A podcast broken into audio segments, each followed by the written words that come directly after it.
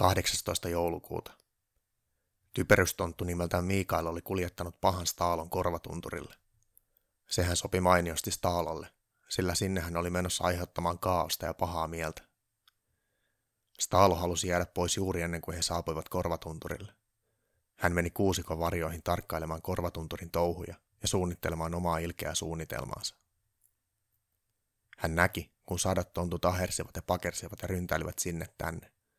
Se näytti täysin päämäärättömältä, mutta sillä tavalla joulu oltiin saatu ennenkin valmistettua. Eniten Staaloa harmitti tonttujen iloinen ilme ja joululaulut, joita kuului sieltä täältä. Muistakaa tonttiraportointi! Kiinnittäkää turvavyöt ja käyttäkää heijastinta! Ei saa laulaa joululauluja! Kailotti työtehokonsultti Juha Matias Torvelo keskellä pihaa. Se kuulosti Staalosta ihanalta. Varsinkin se, että kailottava tonttu kielsi joululaulujen laulamisen. Staalo ihaili myös sitä, miten sanan tuntiraportointi kuuleminen sai muut tontut jotenkin lannistumaan. Hän ei tiennyt, mitä tuntiraportointi oli, mutta hän haluaisi ottaa siitä selvää.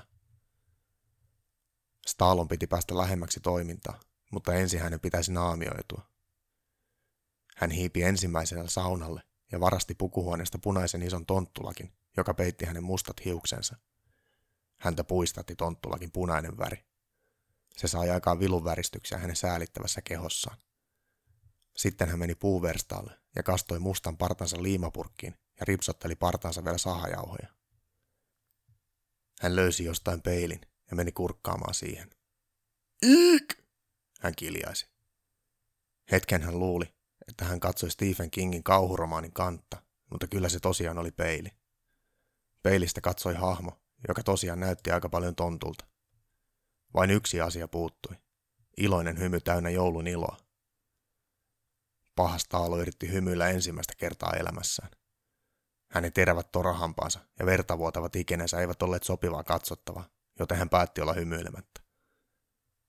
Kuka sinä olet? Kysyi hänen takansa tonttu, joka saapui yllättäen paikalle viilaten ja höyläten puuhevosta. Minä olen sta... sta... tuota, minä olen Stallone. Staalo valehteli hätäpäissään. Ai niin kuin se näyttelijä Sylvester Stallone.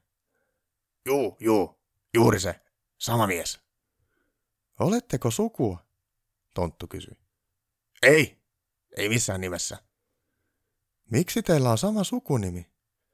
Koska meillä on yhteinen isä, Staalo sanoi. Mikä sinun etunimesi sitten on? Sylvesteri, Staalo sanoi, sillä se sopi hyvin yhteen sukunimen Staalonen kanssa. Ai teillä on sama etunimikin? Juu, kun meillä on myös yhteinen äiti. Hei, näytänkö mielestäsi riittävästi oikealta tontulta?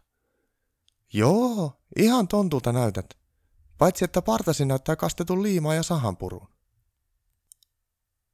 Staalo uskaltautui pienen arastelun jälkeen ulos verstaalta pihaan, jossa oli paljon muitakin tonttuja. Aluksi hän luimuli arasti, mutta valeasi näytti toimivan kaikessa rujoudessaan. Hän näki pihalla Mikaelin, eli sen typeryksen, joka salakuljetti hänet Korvatunturille vihallislinjojen taakse. Ei typerys, Staalo huikkasi kohti Mikaelia. Sen seurauksena viisi tonttua lopetti puuhansa ja kuunteli, mitä Staalolla oli asiaa. Tarkoita Mikaelia, Staalo sanoi ja osoitti Mikaelia sormellaan. Mikael tuli hänen luokseen. Kuka sinä olet? Olen se ilkimys, jonka toit tänne tekemään terroriteon joulua kohtaan. Aivan, mutta nyt parrassasi on liimaa ja sahanpurua. Nimenomaan, ja minua sanotaan nyt Sylvester Stalloneksi. Ai niin kuin se näyttelijä. Ei nyt käydä sitä uudestaan läpi. Tiedätkö, onko Korvatunturilla jossain dynamiittia? Juu, juu. Kaivos- ja kuorotoiminta-asioiden varastossa on runsaasti dynamiitteja ja laulunuotteja, joita kukaan ei halua tai osaa laulaa. Voitko viedä minut sinne? Staalo. Siis Stallone kysyi toiveikkaana. Totta pamauksessa voin. Aiotko laulaa kuorolauluja? Mikael kysyi.